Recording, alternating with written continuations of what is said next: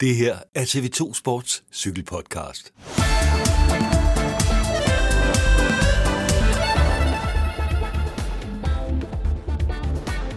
Så er vi klar med endnu et afsnit af TV2 Sports cykelpodcast. Vores øh, turbarometer her øh, 10 dage inden Tour de France-starten i Brest.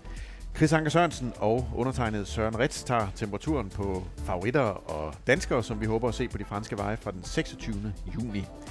Turbarometer er delt op i fem små afsnit, og i det her afsnit skal vi se nærmere på de øvrige favoritter, Chris Anker Sørensen. Det er dig, der har valgt, at der skal være et, øh, et afsnit, der hedder De øvrige favoritter. Og vi har altså et afsnit om øh, Primoz Roglic, og vi har et afsnit om øh, Tadej Pogacar, og vi har et afsnit om øh, Ineos og deres øh, mange turkaptajner.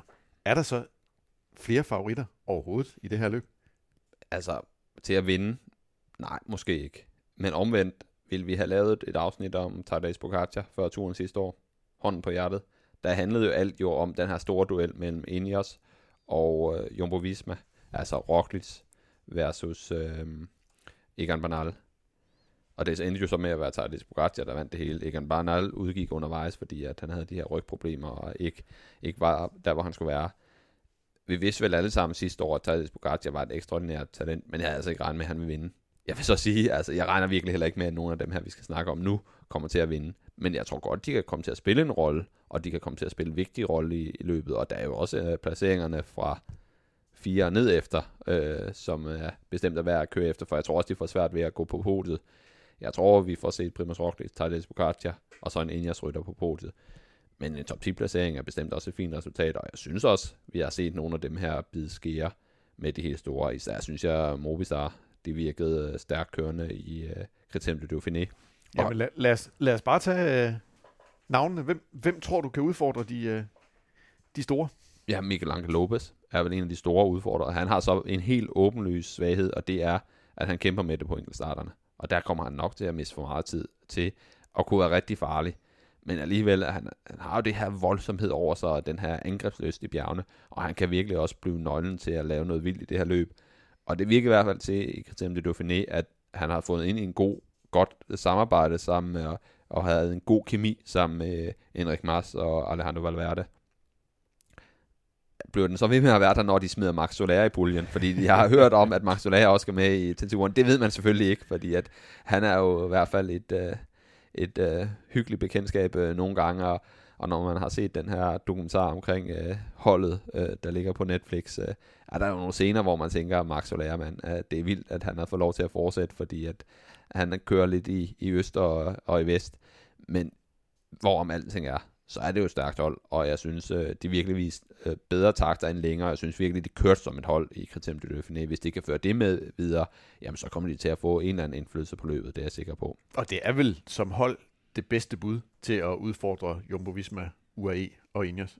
Ja, det synes jeg bestemt. Øh, også fordi de har nogle dygtige hjælperytter, skal vi huske. Og så er det jo ikke øh, bange for at kaste ud i nogle vilde projekter. Det går jeg til galt for dem, men de kaster sig ud i de her vilde projekter, og det synes jeg også bare, man skal tage hatten af for. Og så Henrik Mars, for første gang i den her sæson, synes jeg, han viste øh, lidt tænder. Jeg ved godt, han øh, vandt en etape i det her Valenciana og endte på potet i, i det løb. Men jeg synes ellers også, han har været skuffende hen over den her sæson. Vi snakkede om ham i nogle løb, hvor han virkelig ikke har præsteret, men øh, i Criterium de Dauphiné, der synes jeg, at han var godt kørende. Kan de finde ud af at øh, organisere sig og, øh, og køre for en mand, hvis det er det, der bliver nødvendigt? Fordi det er jo ikke fordi øh, Alejandro Valverde er måske den oplagte hjælperytter. Ham ser man vel mere som øh, en, der vinder en etape. Ja, Øh, men jeg synes, det virkede for den i hvert fald i Dauphiné. Jeg ved så ikke, om de kan lykkes med at viderebringe det til turen, så det er et helt stort spørgsmål. Altså, vi har haft den her snak så mange gange med Movistar, og tænkt, nu skal det være, altså også dengang de kom med den her fantastiske trio, Mikkel Lander, Nairo Quintana og Alejandro Valverde, hvor det gik helt op i hat og briller for dem. Og det kan jo også godt komme øh, til at blive tilfældet her. Men jeg synes i hvert fald, det er et hold, vi skal tage seriøst. Og det er et hold, jeg tror også, de andre hold øh, tager rigtig seriøst. Og hvis du nu sad som, øh, som sportsdirektør på Movistar, og havde det hold, som øh, de formentlig kommer med, som er Carlos Verona, Alejandro Valverde, Aviti, øh, Ivan Garcia Cortina, Jorge Arcas, Max Soler, Rojas, Enric Mas og Lopez. Det er i hvert fald dem, der står på, øh, Der er ikke plads til dem alle ni, men, øh, Ah, nej, det, men- det er dem, der står på deres liste indtil videre. Ja, som, Hvem- som hvem- nogle af boblerne til at komme med, eller dem, man regner med, så er der en, der bliver sorteret fra af dem. Hvad vil du så, øh, hvad vil du så på holdmødet sige? Det er sådan her, vi gør. Jamen altså, lave nogle af de her voldsomme forseringer på nogle af bjergetapperne, fordi Michael Angel Lopez skal ud og tage tid, og så se, hvad der sker. Men de har jo holdet til virkelig at sætte pres på.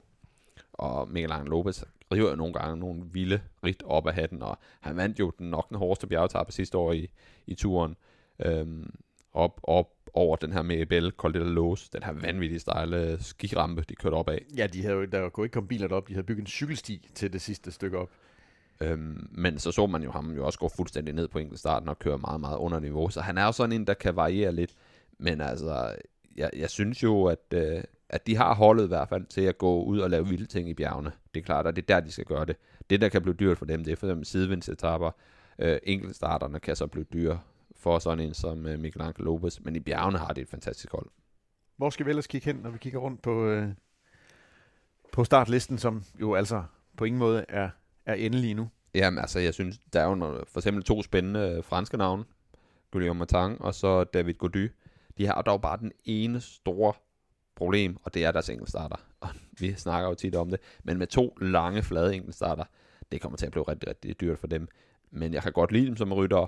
Især David Gody, synes jeg, er vokset med opgaven i år. Hvis jeg kan huske, han har også øh, tidligere vundet det her uh, Tour de Lavania, som er ungdommens Tour de France, som Egan Bernal, som uh, Tadej Pogacar også har vundet. Så han skal bestemt regnes med. Jeg tror ikke så meget på Guillaume Martin, men jeg tror, David Gody kommer til at køre top 10, men han får altså meget svært ved at køre på podiet, fordi han øh, kører den her halvdårlige enkeltstart. Jeg holder meget af Martin, og talte en del med ham under, under Criterium du Dauphiné. Og der var det i hvert fald tydeligt, både for, både for ham og for mig og for alle, der, der så på, at han ikke var helt, hvor han gerne ville være i forhold til at, at være en contender til, til Tour de France. Jamen, jeg var også lidt skuffet over at se ham der, fordi han var slet ikke på samme måde hopla sidste år i øh, Criterium du Dauphiné. Der var han jo virkelig fantastisk underholdende, kørt på podiet, var her, der alle vegne. Den, den udgave så vi slet ikke af ham. Så han skal virkelig arbejde med det, for at det kommer til at lykkes øh, for ham. Det samme skal Vincenzo Nibali, en jeg også gerne vil nævne, som kæmpede sig igennem øh, Giro d'Italia med en brækket hånd, altså brækket hånden kort inden starten, var i tvivl om, at han kom øh, med, så kom han så med, og efter omstændighederne kørte han jo ganske pænt, men vi må nok også sige, Vincenzo Nibali er måske over toppen. Det er måske ved at være de sidste år af hans karriere, og jeg tror, han får svært ved at køre noget klassement hjem. Men så lang tid, at han stiller op i et løb, så skal man bare huske, at det er Vincenzo Nibali. Og han er i hvert fald sådan en, der, der ikke giver op. Og jeg er også ret sikker på, at han prøver et eller andet. Men er han ikke mere typen efterhånden, som øh, håber på at få en, en storslået etappesejr, Jo. end, end at køre klassement? Han, han har vundet alle tre Grand Tours. Ja. Det, det betyder ikke noget for ham at blive nummer 9. Nej, nej, præcis. Så jeg, jeg tror også mere, at vi ser ham jagt etapper. Øhm, det vil jeg næsten også sætte ham til, hvis jeg var træksikker for at du sige. Udvælge sig nogle etaper, og så, øh, så klassementet, så lad det lidt øh, ligge. Øhm, Bike Exchange kommer jo også med en spændende trio, nu når vi snakker om folk, der har kørt øh, Giro, altså i hvert fald ifølge hvad vi har hørt, så skulle Simon Yates, som jo blev træer i, i Giro, komme med. Det kan godt være, at han er lidt træt. Jeg tror, det bliver svært for ham at lave den her co 2 dobbelt og jeg tror også, at han bliver mere en, der skal jagte etappesejre. Så jeg tror, lidt, har lidt mere fidus til øh, Esteban Chavez og Lucas Hamilton. Lucas Hamilton, som fik dårlig mave under svars rundt og måtte udgå, øh, efter at have været rigtig, rigtig presset mand på en af de her bjergetapper. Kørte sig en lidt bedre den første enkeltstart, end han plejer at gøre. Men fælles for de her to, Lucas Hamilton og Esteban Chavez, er netop, at deres enkeltstarter, de er altså ikke særlig gode. Og der vil de nok komme til at tabe en del tid.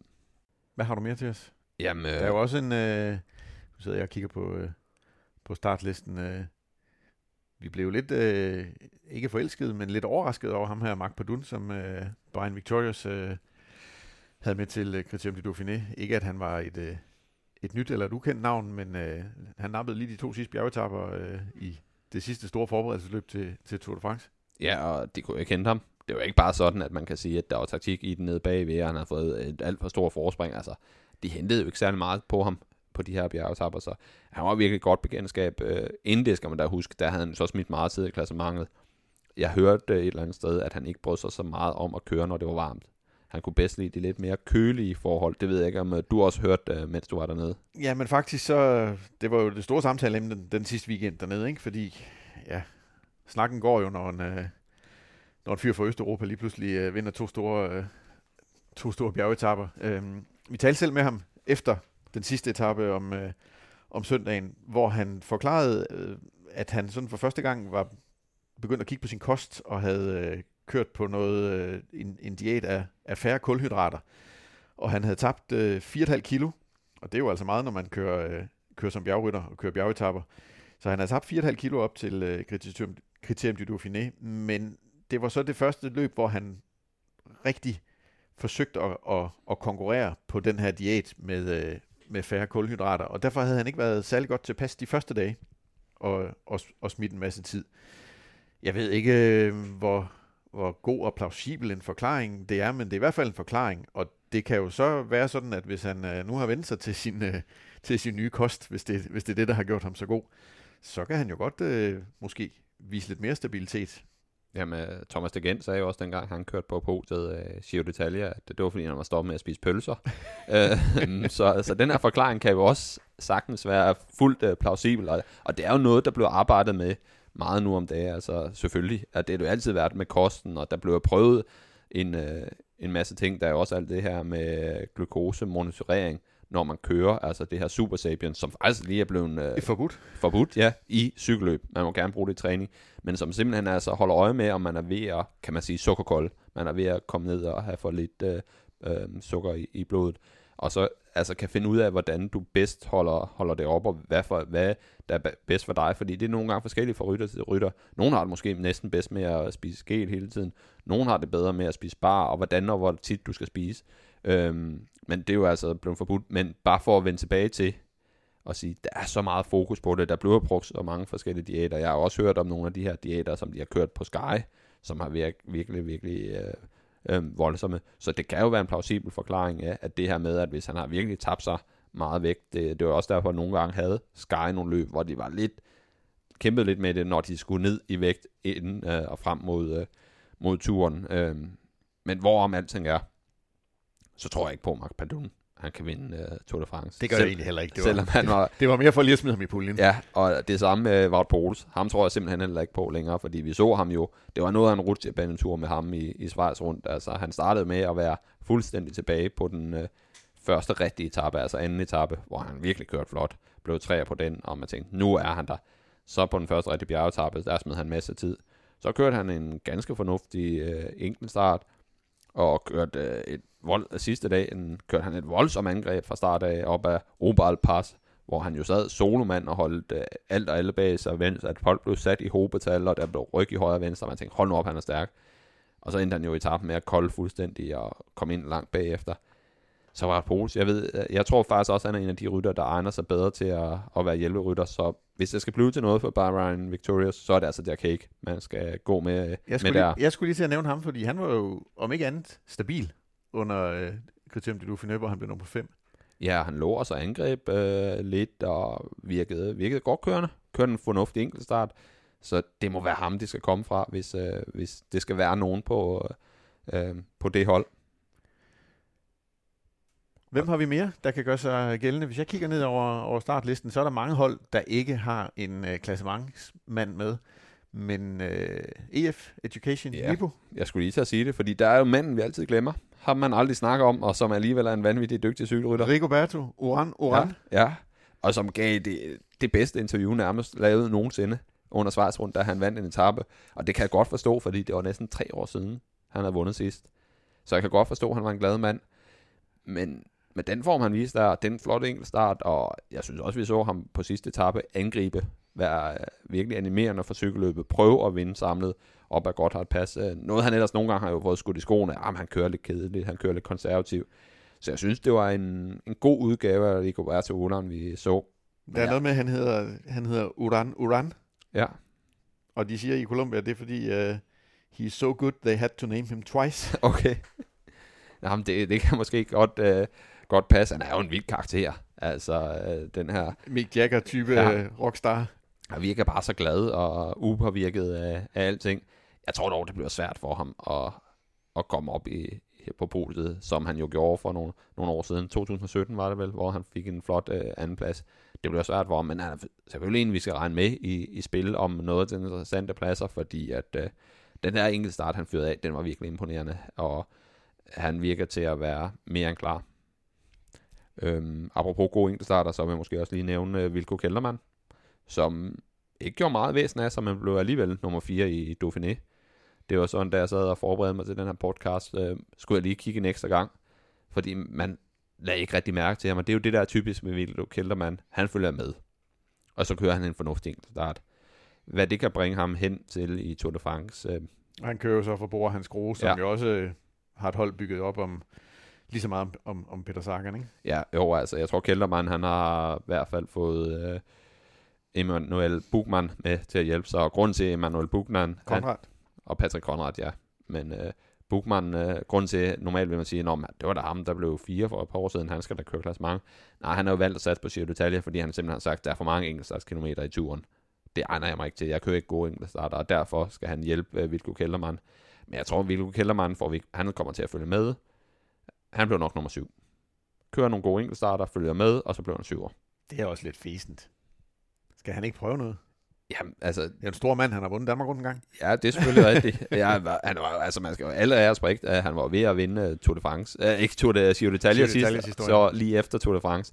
Um, hvor han var i den lyserøde før, tror jeg, man troede, han ville vinde, og så gik han ned på de sidste uh, par bjergetapper. Men det ligger bare ikke til ham at, at angribe, og det er jo også svært, hvis du sidder på limit og har nok at gøre med at følge med, så er det også svært at, at angribe. Det skal man også uh, altid huske, så... Uh, så nej, jeg, jeg tror ikke rigtig på, at uh, han kommer højere op end det, men jeg tror, han nok skal holde sig, sig pænt til. Har du et par, øh, et par navne mere, vi skal holde øje med, der gerne vil køre, vil køre klassement? Altså så Nairo Quintana, ham tror jeg ikke på længere. Det må jeg indrømme. Jeg synes, han har virket... Jeg ved godt, han vandt uh, Volta og Asturias, men øh, jeg synes i Dauphiné, det var altså ikke godt, det han viste der. Jeg tror, han nok skal komme og lave et eller andet øh, på en bjergetappe, og det kan være, at han jo kan tage og kære Samsiks øh, første etappesejr nogensinde på et eller andet stort øh, pionærslag. Men jeg håber næsten mere, at han satser på etapper frem for at køre klassement, og også fordi hans starter, de er altså ikke gode.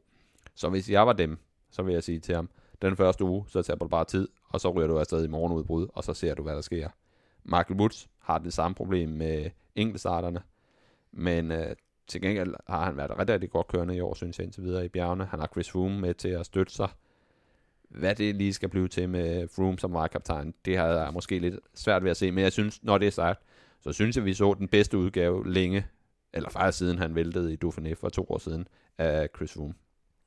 Og øh, de kommer vel til at prøve at køre klassement for, for Michael Wood hos, øh, hos Israel Startup Nation. Det, det, må man, det må man gå ud fra, så længe, så længe det rækker, og så må man jo, øh, så må man jo lægge taktikken om derefter. Ja, altså, ja. Chris, Chris Froome er jo... Øh, er jo ikke en contender. Han er bare glad for at være der, og i øvrigt også en, en mand, der talte meget til, til Criterium de Dauphiné, og, og i virkeligheden måske for første gang indrømmet, at han kommer nok ikke til at vinde øh, en, en Grand Tour igen, men Øh, efter den skade, han fik for to år siden, hvor han var ved at slå sig selv ihjel i, øh, i træning til, øh, til starten på KTM de Dauphiné, der, der var han jo bare enormt glad for, hvor han var, hvor han var kommet til, og som han sagde, jeg er jo faktisk med i løbet. Ja, ja, men han virker øh, exceptionelt øh, glad, og jeg synes, jeg har hørt mange interview med ham, hvor jeg tror egentlig, at det kan være godt for ham at have den her rolle, Chris Room, hvor han bliver lidt mere menneskelig, og hvor jeg tror måske folk kan komme til at lide ham igen, efter mange år har han været meget udskilt. Jeg tror for en gang skyld kan han få en Tour de France, hvor der faktisk er nogle franskmænd langs vejen, som hæver på ham. Og det tror jeg, det blev lidt en ny... Øh, der har selvfølgelig også været før, men der har jo været den her lidt dårlig stemning omkring ham, især i Frankrig. Der har været mange, der har været efter ham. Der er mange, der ikke særlig godt kunne lide ham. Nu tror jeg, han er lidt mere sårbar. Nu tror jeg faktisk, at han, folk godt kan lide ham, for jeg synes, når han står og snakker og giver interview, så synes jeg egentlig, at han er utrolig veltalende og kommer med nogle, øh, nogle kloge ting. Men om han kan hjælpe Michael Woods særlig meget, det ved jeg ikke. Og det er der måske heller ikke behov for, for jeg tror, det, der kommer til at handle for, for Woods, det er at følge med, og så se, om der muligvis ligger en etappesejr og venter på ham på en eller anden måde, fordi at med den ingen start, han kører, så bliver det svært at komme særlig meget øh, længere frem i klassementet end, øh, end sådan meget øh, maksimal udkanten af top 10. Nå, Chris, det blev en længere snak om, øh, om en masse favoritter, som vi alligevel ikke tror kan vinde. Ja. Har, har du flere navne på listen? Julian Alaphilippe, ham skal vi da lige nævne. Han kan jo så være sådan en, der tager den gule trøje undervejs, og så bliver meget svært at få ud af den. Hans problem er så bare, kan han slå Mathieu van der Poel de første par etaper, og kan han slå Primus Roglic også op af dem. Det kan også være, at Primoz Roglic han lige spurgter med på dem, og det har han jo vist, at han er god til. Så det kræver, hvis øh, han skal lave noget ekstraordinært i klassementet, eller Philippe, så skal han jo tage trøjen, ligesom han gjorde for nogle år siden, og så ride på en bølge. Jeg tror ikke på det, må jeg ærligt indrømme, men jeg synes alligevel, han skal nævnes, fordi at øh, for to år siden gjorde vi den fejl og fuldstændig undervurderede ham, og der var han jo lige ved at gøre det hele færdigt. Men jeg tror ikke på ham. Og så er han verdensmester, og han kommer i regnbuetrøjen, og han kommer til at køre offensivt, og han er lige blevet far, ja, og han, han... Han kommer til at være all over the place, og hele Frankrig står jo på den anden ende. Jeg tror, Britannia kommer til at, at være malet i Alaphilippe øh, farver. Hvad end de så er, det ved jeg ikke, men øh, de kommer i hvert fald til at, at være alle steder folk, der råber på Julian Alaphilippe. Og i virkeligheden, så, øh, så er turen vel også tilrettelagt sådan, at øh, det ikke nødvendigvis bliver, bliver massespurter de første par dage. Det, der er jo muligheder for mange rytter. Jamen, det er de det. Første dag. Altså, der, der er jo et bredt øh, spektrum af rytter, der egentlig kan vinde øh, de her etapper. Men det Britannia, de skal op af, der vandt Dan Martin jo blandt andet en gang. Øh, Dan Martin, som også er med i løbet igen, hjælper for Mark Woods. Så det er jo sådan to etapper, de to første, som både kan være til de her poncheur-typer, men også kan være til klassementsrytterne. Og så gar også en holdbar sprinter som Peter Sagan, Sonny Colbrelli, de her typer.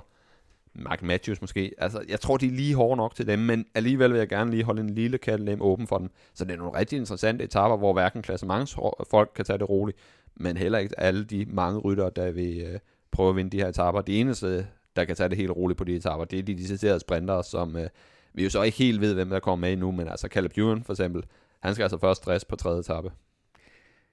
Chris, vi lukker den her øh, en, øh, en lang snak om en øh, masse gode navne, der skal være med til at skabe et, øh, et rigtig, rigtig sjovt cykelløb, men som vi måske ikke for alvor tror kan tro øh, Pogacar, Roglic eller, eller Ineos øh, gruppen. Husk, at vi har øh, yderligere fire små afsnit af den her podcast, der kan gøre dig klar til at se Tour de France på øh, TV2 og TV2 Play, og det begynder altså den øh, 26. juni i øh, Brest. I skal også huske at få købt vores øh, Tour de France magasin, hvor der er masser af spændende artikler. På genhør og på gensyn.